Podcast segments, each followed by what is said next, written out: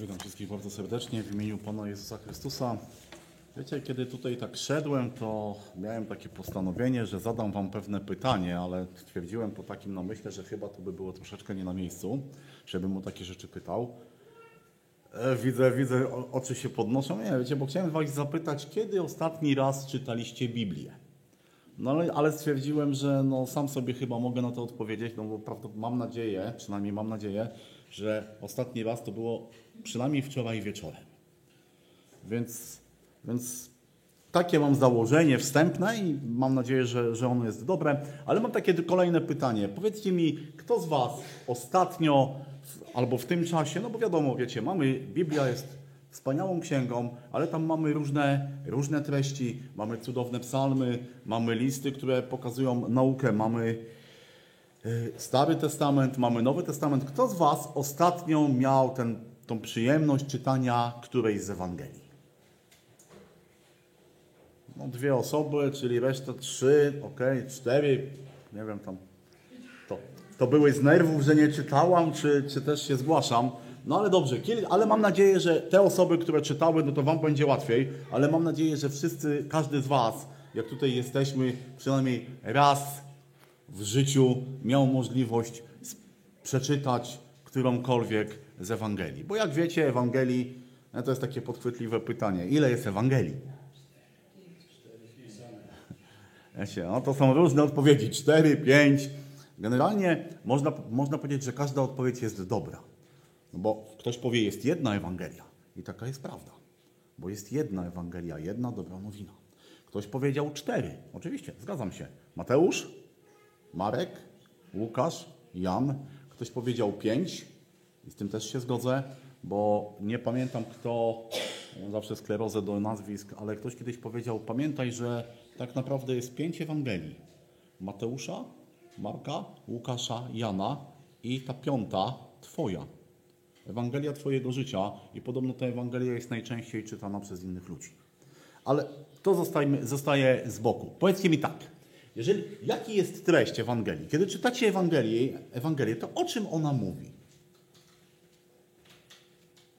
O Panu Jezusie. No a coś tak, o czym o Panu Jezusie? O życiu, o życiu, Pana Jezusa, o tym, co, co Pan, o Jego dziele, tak? O tym, po co przyszedł, jak, jak trwało to Jego życie i jaki efekt to, co On zrobił w swoim ziemskim życiu tutaj, ma, jaki to ma wpływ na moje, na Twoje i na życie każdego człowieka. I wiecie, i tak naprawdę, kiedy patrzymy w Ewangelii, to mamy tam opis narodzin Pana Jezusa, opis Jego śmierci, Jego zmartwychwstania, mamy Jego mowy, mamy Jego nauki, ale jest taki jeden dział Ewangelii, który jest szczególnie taki, wiecie, dla nas e, spektakularny, a mianowicie cuda Pana Jezusa. Wiecie, bo Pan Jezus, żyjąc około 33 lat, mamy opis trzech lat Jego życia. W ciągu tych trzech lat, w czterech Ewangeliach mamy opis bodajże, mogę się pomylić, około 34-35 opisów cudów Pana Jezusa. I mamy też około 12 wspomnień na zasadzie i uzdrowił wielu chorych. Ale teraz będzie takie trudniejsze pytanie. A powiedzcie mi, jaki cud jest opisany w każdej z Ewangelii? Bo pamiętamy, czterech ludzi pisało tę Ewangelię. Mateusz i Jan byli ludźmi, którzy widzieli dzieła Pana Jezusa na swoje oczy. Marek był tym, który notował to, co mówił mu apostoł Piotr. Łukasz, historyk, dokładnie przebadał pewne rzeczy, on docierał do świadków, on pytał, ale jaki jest jeden cud, nie chodzi mi o zmartwychwstanie, jaki jest jeden cud, który jest opisany we wszystkich czterech Ewangeliach?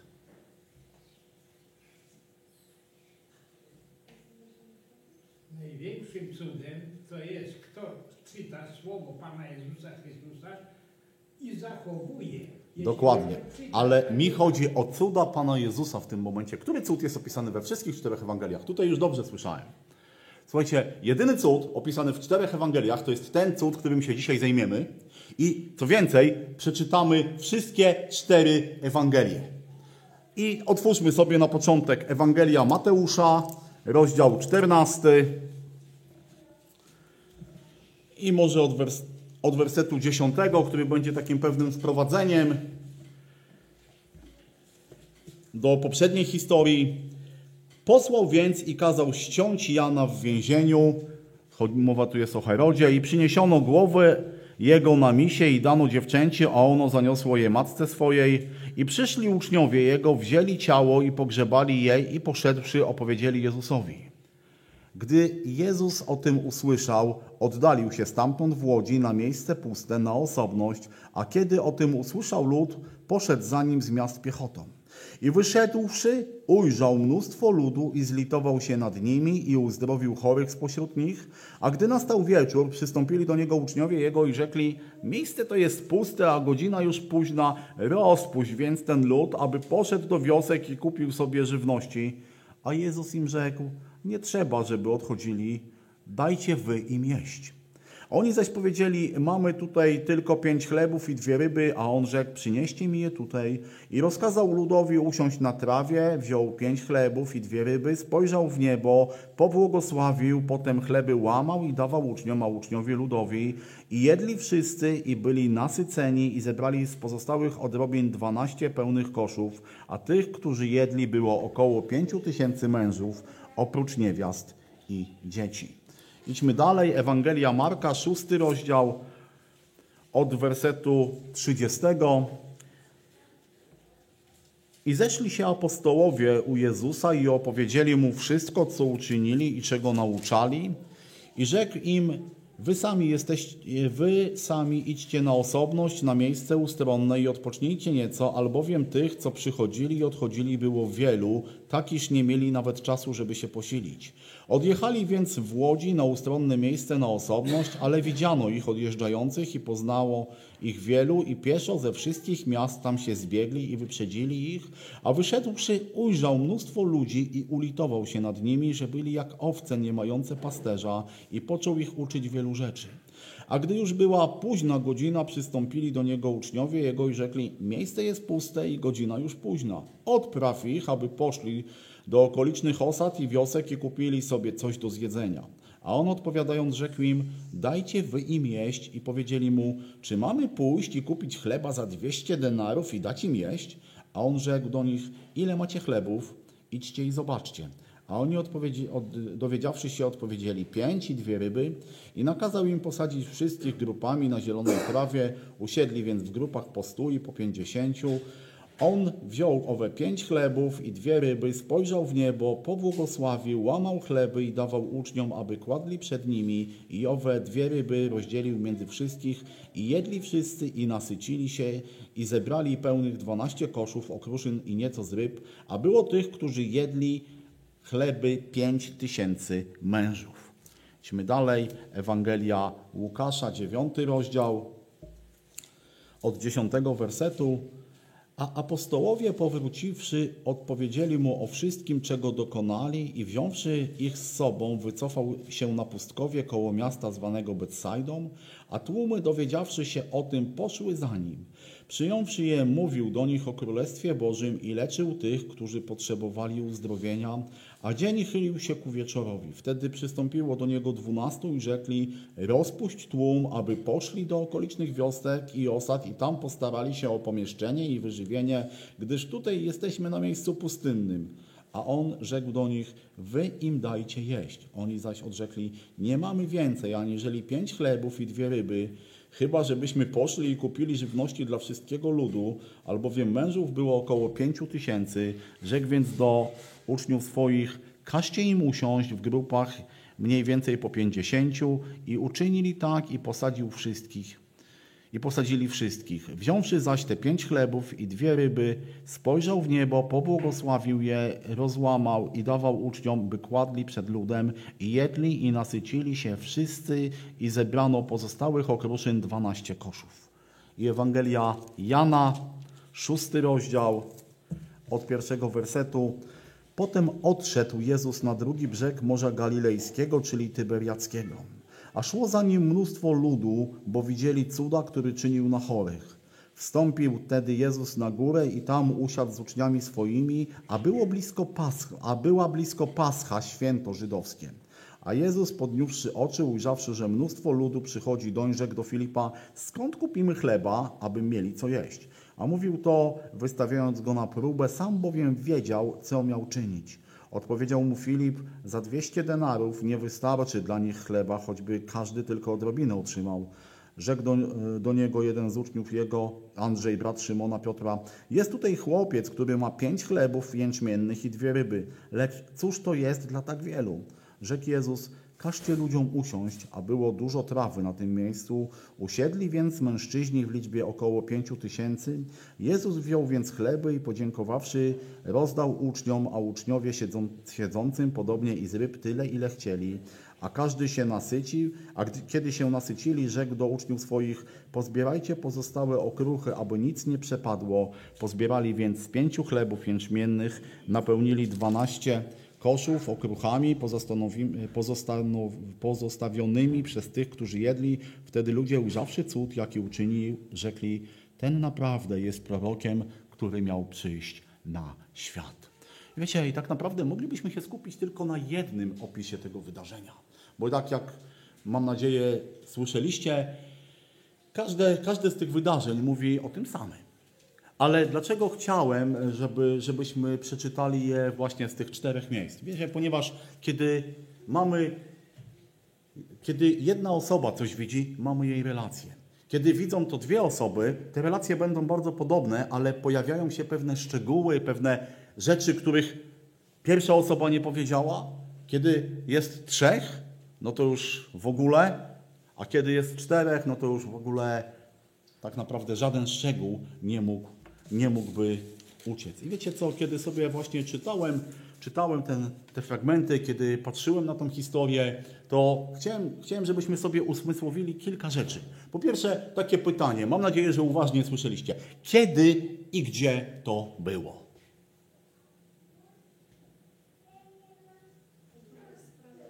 Po drugiej stronie Morza Galilejskiego, czyli jak wyobrazilibyśmy sobie jezioro galilejskie, no to to była ta, ta strona taka mniej, mniej popularna, mniej żydowska. Co więcej, po zabiciu Jana Chrzciciela, ale to, to o tym będzie później, ale było to jakie miejsce? Pustynne, odludne, w okolicy miasta Betsaida, i co ciekawe, było to, to co apostoł Jan napisał, było to blisko święta Paschy. Prawdopodobnie była to wiosna, ponieważ też czytamy, że było tam dużo zielonej trawy, a w tym obszarze trawa pojawia się wiosną. A więc było to pustkowie, było to w okolicy Betsaidy, było to w okolicy święta Paschy. I wiecie, na tą święto Paschy chciałem zwrócić uwagę, bo co, czym była Pascha? Pascha była świętem, tak? Ale czego to święto dotyczyło? Czego pamiątką było? Wyjścia z Egiptu. Pamiętamy tą historię. Izrael w Egipcie, Mojżesz pojawia się, Bóg mówi do niego, wyprowadź mój lud. Są znaki, są cuda i Pan Bóg mówi, w pewnym momencie ja przejdę przez Egipt, zabiję wszystko pierworodne, uratowani będą tylko kto? Tylko ci, którzy krwią baranka pomarzą odrzwia. I wiecie, kiedy Żydzi myśleli o święcie Paschy, tamtym czasie, kiedy byli w niewoli, to wiecie, o czym myśleli? O, Bożej, o Bożym prowadzeniu, o Bożej miłości, ale też myśleli o tej sytuacji, w której teraz się znaleźli, kiedy za drzwiami, za rogiem są Rzymianie. I myśleli o Bogu i wspominali święto Paschy w ten sposób, że Panie, tak jak uwolniłeś nas z Egiptu, tak uwolnij nas dzisiaj spod rzymskiego jarzma. Wiecie, oni w ten sposób myśleli, Panie Boże, Ty nas uwolniłeś raz, możesz uwolnić nas po raz kolejny. Bo oni pragnęli tej wolności. Oni składając tego baranka w ofierze, myśleli o uwolnieniu. I zobaczcie, nagle w tym czasie pojawia się Pan Jezus. Jakże często patrzymy na kartę Ewangelii i sam Jezus, Jan Chrzciciel, o którym za chwileczkę będzie, kiedy chrzcił Jezusa, to co powiedział? Oto baranek Boży. Kiedy Jezus chodził po ziemi, kiedy Żydzi czekali na swojego Mesjasza i przychodzili do Jana Chrzciciela, mówią, czy to ty? To co mówi Jan? Nie, nie ja, ale przyjdzie po mnie ktoś inny. Za chwileczkę Jan posyła uczniów, pamiętacie tę historię, Jan posyła swoich uczniów, czy to ty? Co odpowiada Jezus? Idźcie i powiedzcie, ślepi widzą, głusi słyszą, chromi chodzą, głodni są nasyceni i wszystkim zwiastowana jest dobra nowina. Wiecie, to był wspaniały obraz, kiedy ci Żydzi czekali na święto Paschy, czekali na uwolnienie, pojawił się właśnie Pan Jezus. Pan Jezus, który też mówi: Ja jestem barankiem. Ja jestem tym, który zostanie złożony, aby uwolnić wielu. Wiecie, ci wszyscy ludzie tam widzieli prawdziwego paschalnego baranka i mogli dostać uwolnienie. Wiecie, to nie był przypadek, że to było święto Paschy, bo ja uważam, że Pan Bóg nie jest Bogiem przypadków. I skoro jest wspomniane to święto, to wiecie, musimy starać się zrozumieć, co ci ludzie myśleli. I właśnie w tym momencie, kiedy oni czekali na, jak powiedziałem, na swojego Mesjasza, kiedy byli uciskani, przychodzi Pan Jezus i mówi: Ja jestem tym barankiem. Ja chcę was uwolnić. Ja chcę wam dać uwolnienie. Ja chcę wam dać wolność. Prawdziwą wolność. Wiecie, i to też jest pokazane, że Pan Bóg działa zawsze we właściwym czasie. To nie jest tak, że Pan Bóg coś robi za szybko albo za wolno, za późno albo za wcześnie. Nie, Pan Bóg działa zawsze we właściwym czasie. Chrystus przychodzi do serca człowieka zawsze we właściwym czasie. Wiecie, czasem my mówimy, dlaczego Pan Bóg, dlaczego ten człowiek tak dużo, nie wiem, słyszy, wie o Chrystusie i nie otwiera się na Chrystusa? Bo może my byśmy chcieli, żeby tak było, ale Pan Bóg ma swój czas. Wiecie, to nie jest tak, że Pan Bóg o mnie, czy o tobie, czy o kimkolwiek zapomni. I nagle przypomnę sobie. Nie, Pan Bóg przychodzi do każdego człowieka we właściwym czasie. I jeżeli żyjecie z Bogiem, to wiecie, że to nie chodzi tylko o zbawienie, ale o wiele rzeczy w waszym życiu, w moim życiu. Pan Bóg przychodzi we właściwym czasie. I tak jak wtedy przyszedł do tych ludzi, którzy byli na tej pustyni we właściwym czasie, jako ten baranek, który dał im uwolnienie, dzisiaj do mnie i do ciebie też przychodzi we właściwym czasie. I to jest, wiecie, to jest taka pierwsza rzecz, którą czytając te, tą, te Ewangelie wiele, wiele razy w swoim życiu, czytając komentarze na ten temat, wiecie, dopiero teraz można powiedzieć, Pan Bóg dotknął mojego serca i otworzył mi oczy i pokazał mi, zobacz, we właściwym czasie wszystko było przygotowane. Czyż nasz Bóg nie jest cudowny? Czy On nie jest wspaniały, że wszystko przygotowuje i przychodzi do człowieka? Tak jak tam przyszedł do nich, tak samo dzisiaj przychodzi do każdego człowieka. Wiecie, kolejna rzecz, na którą zwróciłem uwagę, tutaj też już było powiedziane, jakie dwa wydarzenia działy się przedtem. Śmierć Jana Chrzciciela, tak? Pamiętamy, kim był Jan Chrzciciel. To był ten głos wołającego na pustyni. To był ten, którego Pan Bóg posłał, aby przygotował drogę dla Chrystusa. To był ten, który wołał: Upamiętajcie się, przybliżyło się do Was Królestwo Niebieskie. Prostujcie swoje ścieżki. Pamiętajmy też, że to był kuzyn Pana Jezusa. To był jego kuzyn, współpracownik, przyjaciel. Nie wiem, wiecie, nie wiemy o, nic o okresie dzieciństwa Pana Jezusa, ale jeżeli Pan Jezus dorastał w normalnej żydowskiej rodzinie, to spotykali się z Janem na świętach, na uroczystościach. Oni się znali. I wiecie, i nagle Pan Jezus dostaje informację, że jego przyjaciel, jego kuzyn nie żyje. Został zabity. Został zamordowany za co? Za to, że głosił prawdę. Bo pamiętamy tą historię z Herodem, z pewną kobietą, której Herod nie powinien poślubić. Wszyscy chowali głowy w piasek, a Jan otwarcie mówi: Nie wolno ci mieć tej kobiety. Zobaczcie. I wiecie, też, też tak patrząc pobocznie na Jana Chrzciciela, jak często my chowamy głowę w piasek. Jak często wolimy czegoś nie powiedzieć, nie zrobić, bo chowamy głowę w piasek. Jan powiedział to otwarcie. Wiecie, nie powiedział tego. My czasem, nie wiem, mamy znajomych, przyjaciół i ciężko nam powiedzieć, bratu, siostrze, słuchaj, coś źle robisz. Słuchaj, gdzieś tam pobłądziłeś, pobłądziłaś. A tutaj Jan idzie do władcy i mówi, chłopie, weź się zastanów, co ty robisz. On nie chował głowy w piasek. Poniósł, poniósł straszną cenę. Poniósł cenę śmierci. Został zabity, zamordowany. Ale co? Ale można powiedzieć, że był zwycięzcą. Bo powiedział prawdę, bo był wierny.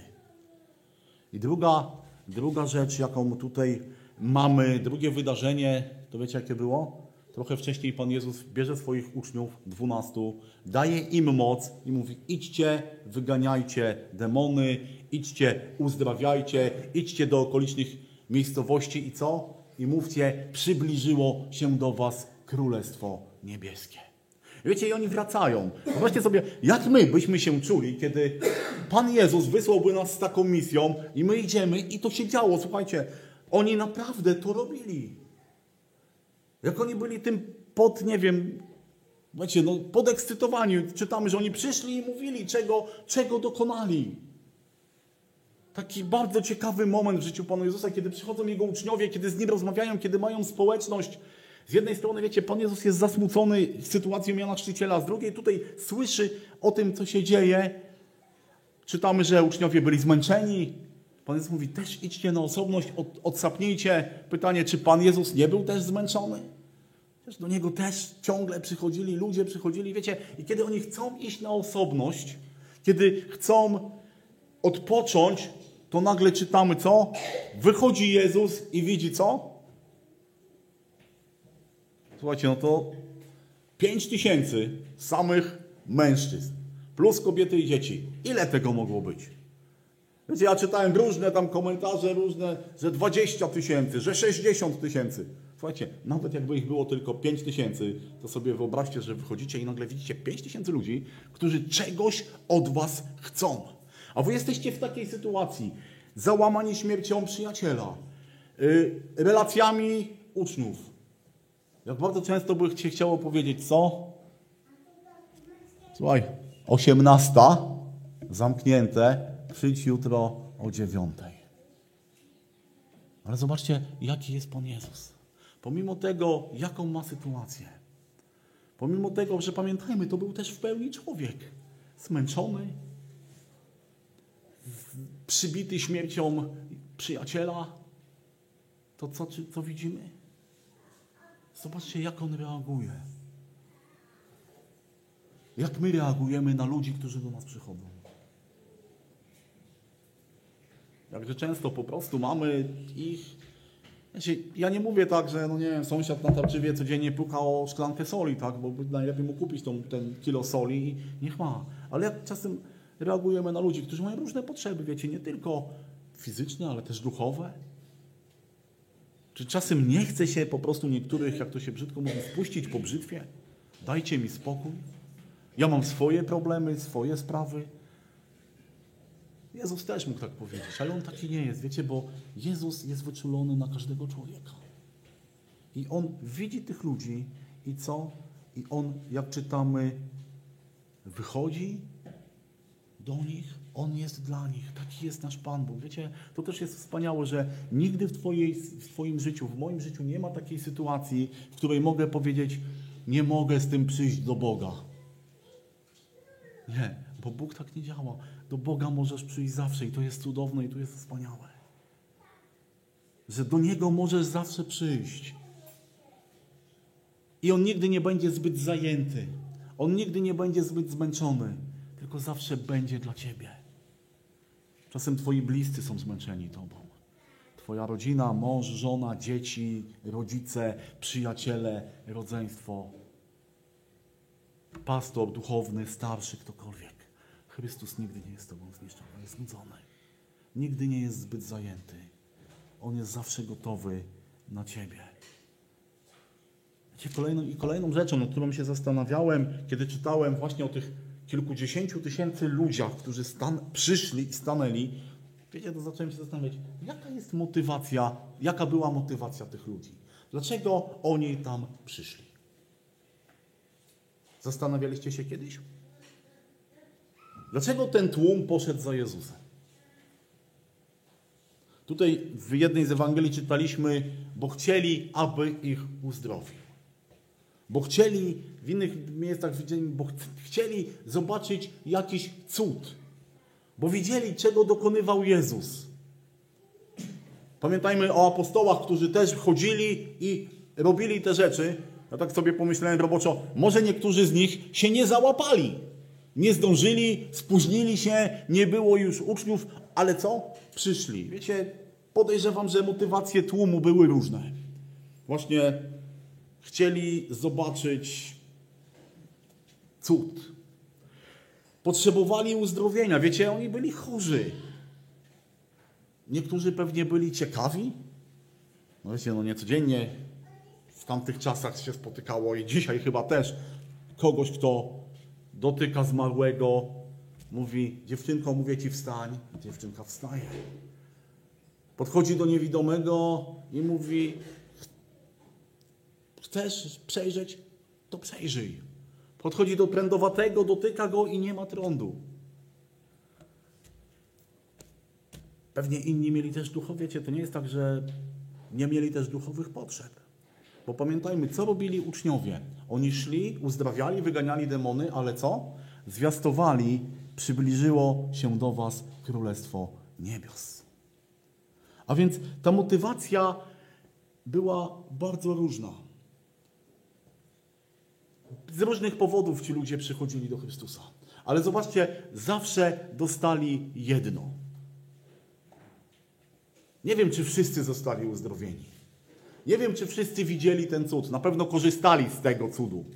Ale jedno jest zawsze, zawsze dostawali jedno. Zawsze byli postawieni przed Bożym Słowem. Bo zobaczcie, kiedy Jezus wychodzi do nich, to co? Nie mówi, o, ty przyszedłeś po uzdrowienie. Nie, nie. Ty przyszedłeś po to. Nie, nie. Najpierw Jezus zaczyna im mówić o Królestwie. Najpierw Jezus zaczyna im głosić dobrą nowinę. A dobra nowina polega na tym, że mówi prawdę o człowieku, o jego grzechu, o jego upadku, o jego beznadziejnym stanie i pokazuje tego baranka, tego paschalnego baranka, który mówi: Ja daję ci życie. Wiecie, i to też taka, taka myśl mi przeszła w naszym zborze, w kościele, w kościołach. Różni ludzie przychodzą. Czy zastanawialiście się kiedyś, po co ludzie przychodzą do kościoła? Sensie tak naprawdę nie wiemy. Niektórzy przychodzą, coś otrzymują i już więcej ich nie ma. Niektórzy przychodzą, oburzają się i wychodzą. Wiecie, nie wiem po co ludzie przychodzą do kościoła. Ale wiem jedno, że jeżeli ludzie znajdują się w kościele, potrzebują pomocy, to naszym obowiązkiem jest im pomóc. Choć może nam się to nie podoba, choć może nam to się wydaje niedobre, ale wiecie co? Nie może zabraknąć w tym jednej rzeczy.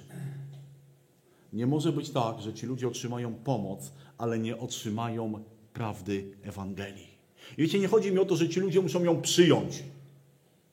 Bo gdzie jest napisane, że każdy ją przyjmie? Nigdzie. Ale co? Ci ludzie muszą być postawieni, skonfrontowani z faktem Ewangelii.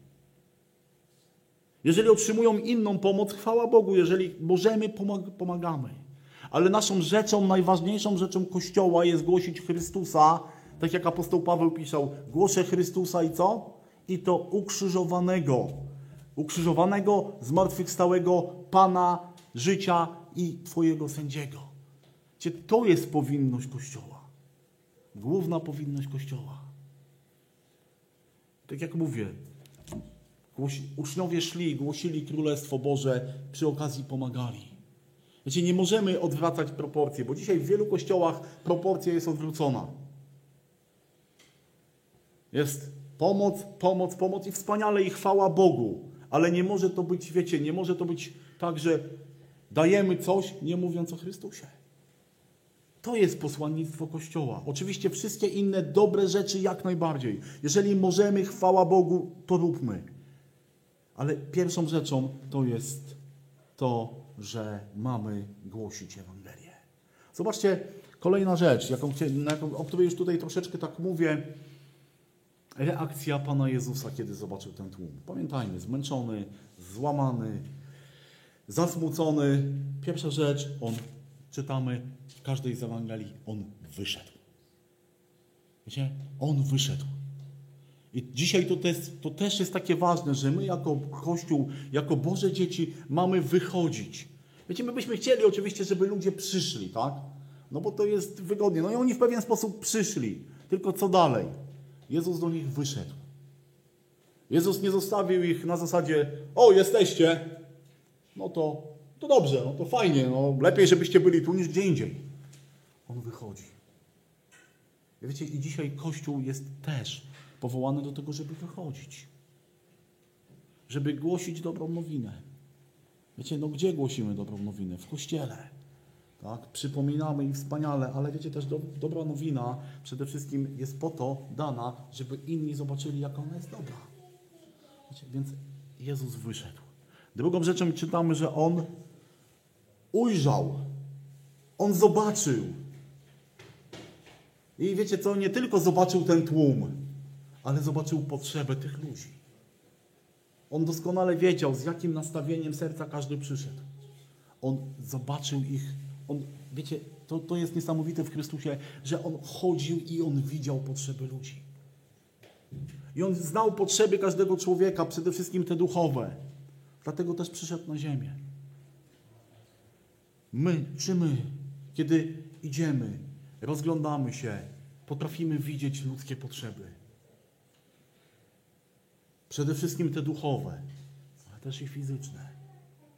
Czy potrafimy schylić się do bezdomnego? Czy potrafimy dobre słowo powiedzieć sąsiadowi, który, nie wiem, zajechał tam trzy palce naszej miedzy? Czy widzimy jego potrzebę? Znaczy kolejną rzeczą Jezus mówi, czytamy, że On się użalił. Więc On się przejął. Wiecie, to nie było tak, że no, aha, no widzę, tak, no bracie, no tak, no słuchaj, no ja rozumiem, masz ciężką sytuację. Ale On się użalił. Mu się zrobiło żal. Wiecie, i to nie był, nie był taki żal, że ojejku, jak mi Ciebie szkoda. Tylko to był taki szczery. Bo tak jak powiedziałem, Jezus widział, wiecie, On w tych pięciu tysiącach ludzi widział wszystko ich potrzeby, ich grzechy, ich brudy i tą niesamowitą potrzebę tego, że chcą być, muszą być uzdrowieni, oczyszczeni, uwolnieni duchowo. I kolejna rzecz, o której już mówiłem, on zaczął mówić o królestwie. Zobaczcie, to jest właśnie to. Jest właśnie to. On zaczął mówić o królestwie. Czytamy, że on użalił się nad nimi, bo byli jak owce, które nie mają pasterza. I wiecie, i ta analogia owcy w Ewangeliach, w Biblii, dużo wiemy o owcach z Biblii. Jakbym powiedział owca, to pierwsze skojarzenie z Biblii. Jaka jest owca? Zagubiona, nie? Przypowieść o zagubionej owcy. Jaka jest owca? No, taka niezbyt mądra, tak? No i człowiek bez Boga też niestety nie jest mądry. Ale zobaczcie, Pan Jezus zobaczył w tych ludziach owce, które są bez pasterza. Jaka jest owca bez pasterza? To już mówiłem. Po pierwsze jest zabłąkana. Ona nie zna drogi. Ona nie wie, gdzie iść. Wiecie, kiedyś na, nie wiem, czy na YouTubie, czy na Facebooku, nie wiem, mam nadzieję, że to nie jest jakaś tam reklama, najwyżej tam to się wytnie. Widziałem taki film. Była taka skalna rozpadlina i w tej rozpadlinie była owca. I ktoś wszedł, wyciągnął tą owcę, postawił, a ta owca zrobiła trzy kroki i hyc z powrotem do tej rozpadliny. Nie wiem, czy widzieliście ten filmik. Więc ten, ta osoba znowu poszła, wyjęła tą owcę, postawiła dalej, a ta owca co? Pyc do tego dołu, do tej rozpadliny. Zgubiona, zbłąkana, bez pasterza. I wiecie, Jezus widział tych ludzi, że oni są zgubieni bez pasterza, oni nie znają drogi. Dlatego wyszedł do nich i mówił im o królestwie. Pamiętajmy, kto jest drogą? Co powiedział o sobie Jezus? Ja jestem droga, prawda i życie. Jezus im dokładnie to mówił, bo taka jest Ewangelia. Ja jestem drogą do życia. Ja jestem prawdziwą drogą do życia. Owca bez pasterza po prostu nie umie znaleźć sobie pastwiska.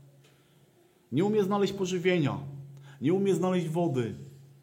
Zobaczcie, jak dzisiaj wielu ludzi gania w tym świecie szukając przyjemności, satysfakcji, nie wiem, szczęścia, czegokolwiek innego. I nie znajduje. I idzie dalej, i szuka dalej. Wiecie, to jest tak, że pobawi się pewną zabawką, ale wiecie, jak jest z zabawkami. Ci, którzy mają małe dzieci, to wiedzą. Zabawka jest tak fajna, do, do, do jakiego momentu? Do kiedy nie pojawi się kolejna. Bo ona się nudzi.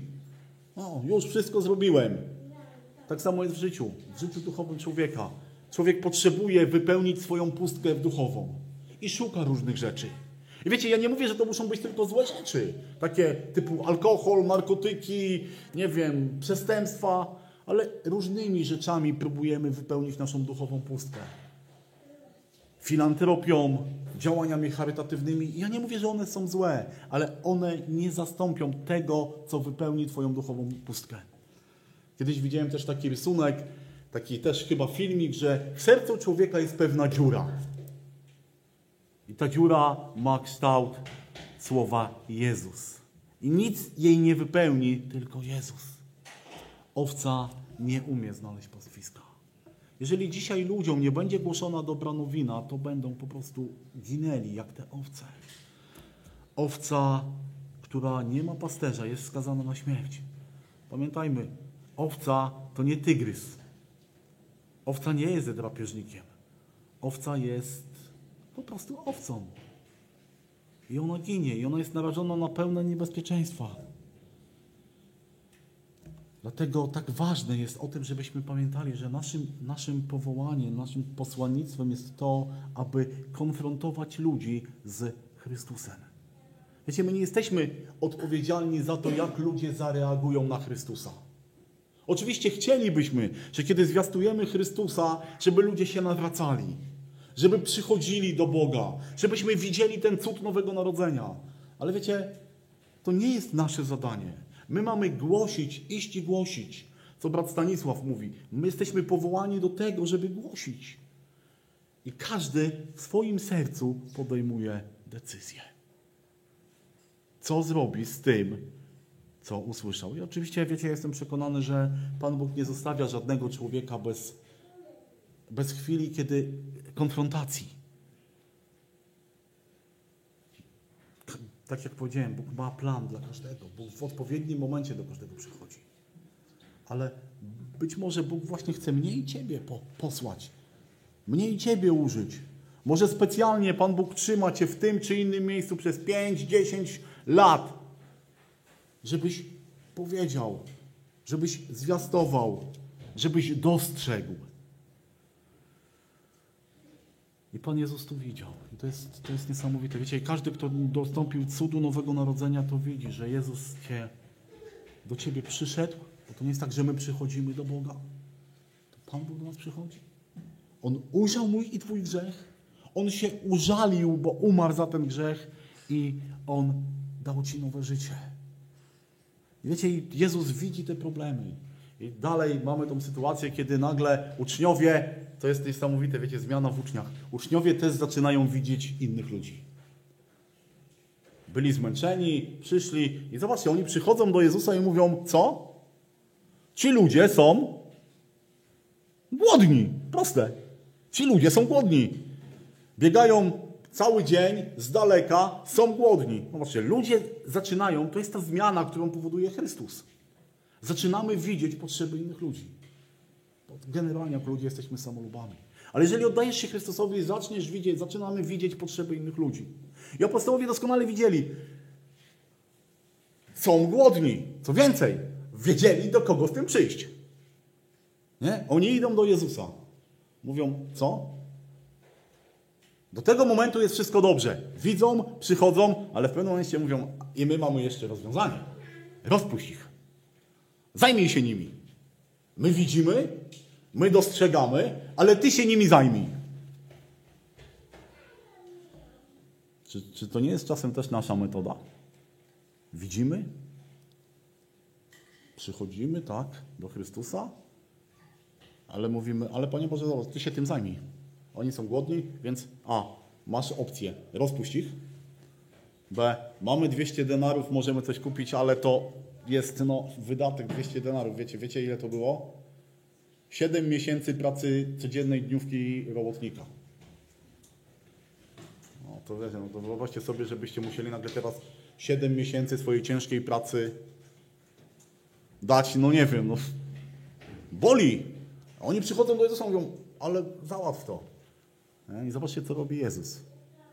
Mówi, wy dajcie im jeść. Ło. No i właśnie tu się zaczęło. No 200 denarów to nie starczy. Co mamy zrobić? No, podejrzewam, że jak my byśmy w takiej sytuacji stanęli, co my mamy zrobić? E, Panie, Ty się tym zajmij. Dlaczego o tym mówię? Wiecie, bo to też jest czas, takie nasze czasem myślenie, takie czasem nasze działanie. Nie? My dobrze, że wiemy, do kogo przychodzić. I Pan Jezus się zajął, bo jak zobaczymy na finał tej historii, to Pan Jezus się zajął tym wszystkim. I zrobił to wspaniale i dobrze, ale co? Pan Jezus mówi, ale wy dajcie im jeść. Wy się zaangażujcie. Wy coś z tym zróbcie. Co? No tyle, tyle, tyle. No i Pan Jezus daje pytanie pomocnicze. A ile macie? No, siedem, tak? Ile tam było tego? Pięć. Tak? Pięć chlebów, dwie ryby. Ale co to jest dla tak wielu? Znaczy, słuchajcie, jeszcze co ciekawiej, to nie oni to mieli. To jakiś chłopiec to miał. E, Wyobraźcie sobie, dwunastu ludzi przychodzi do dziecka i go prosi, żeby im dał. Ale mówią, my mamy. Nie, to ten chłopiec miał. Jedyny, można powiedzieć, zapobiegliwy w tym tłumie. Ale z drugiej strony, to wiecie, to pokazuje, jak bardzo Pan Jezus przyciągał, że ci ludzie o takich rzeczach zapomnieli, żeby do Niego przyjść. No, może zrezygnowali z obiadu, z kolacji. Nie? Ale wracając do tego chłopca, mamy tylko. Co to jest dla tak wielu? Wiecie, to jest prawda. Tak patrzymy na siebie, ja patrzę na siebie, na swoje możliwości. Co ja mogę? Na wielu rzeczach się nie znam. Na, wiel, na wiele rzeczy mnie nie stać. Mam to, co Pan Bóg mi daje. Nie jest tego, nie jest tego duże. Nie jest tego duże. Mam tylko. Zobaczcie, jak często my stajemy przed Bogiem i mówimy, Panie Boże, ja mam tylko tyle. Ja nie mogę dać więcej. Wiecie, ja tak kiedyś miałem, miałem z taką jedną rzeczą, słuchajcie, to może zabrzmi dziwnie, nie dziwnie, zwłaszcza jak niektórzy mnie znają, moje talenta. Ja bardzo kiedyś chciałem grać i śpiewać w zborze. Nie? I sobie wmawiałem, nie no, też się, cieszę, też się cieszycie, że tego nie robię. Tak. Ale wiecie, i sobie mówiłem coś takiego, Panie Boże, jak ja bym umiał grać na gitarze i śpiewać, to ja bym takie fajne rzeczy mógł robić dla Ciebie. Na obozy jeździć i grać, na nabożeństwach, tak wspaniale, nie? No ale co, no Pan Bóg nie dał mi. No, oczywiście wiedział, co robi. Nie mam tego, ale zobaczcie, jak bardzo często mówimy, Panie Boże, ja bym w swoim życiu służył Tobie, gdybym był taki jak ten brat, albo jak ta siostra, albo, kurczę, gdybym ja był jak Mojżesz. Panie Boże, ale ja bym Tobie służył. Ale nie mam, nie jestem Mojżeszem, nie mam daru grania, nie mam daru tego czy tego, mam tylko to. I oni mówią, Panie, mamy tylko tyle. A co mówi Jezus? To przynieś to do mnie. Przynieście te pięć chlebów, te dwie ryby i zobaczymy, co się da z tym zrobić. Wiecie co, no chciał, ja mówię, ja zawsze, tak, jednym z moich marzeń, to chciałbym mieć taki wehikuł czasu i się przenosić w pewne miejsca i widzieć to. I wiecie, chciałbym tam być i widzieć tych uczniów, kiedy dają te, to nie były, wiecie, takie bokny, jak u nas czasem tutaj stoi, kiedy, to były takie jak, jak kawałek, taki, no na dłoń to się ledwo mieściło. I dwie rybki.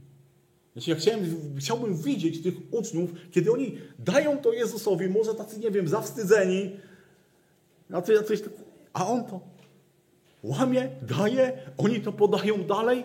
Wiecie, podejrzewam, że ich oczy robiły się coraz większe. Ale zobaczcie, tak samo jest z nami. Jeżeli przychodzisz do Chrystusa, a mówisz, mam tylko tyle, ale weź i coś z tym zrób, to Pan Bóg to robi. To Pan Bóg błogosławi.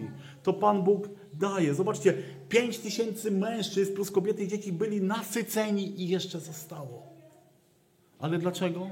Dlatego, że uczniowie przełamali się w pewien sposób i dali to Jezusowi, a Jezus zrobił z tego, zrobił resztę. Tak mało mam. I nie chodzi, wiecie mi, tylko o majątek i tak dalej, ale czasem patrzymy, bo przede wszystkim tutaj o duchowych rzeczach mówimy. Patrzymy na swoje duchowe dary. Panie, tak mało mam. Panie, co ja z tym mogę zrobić? Nic nie możesz z tym zrobić, jeżeli tego mi nie dasz. Jeżeli ja to dostanę, mówi Pan, Pan Jezus, to ja z tego zrobię.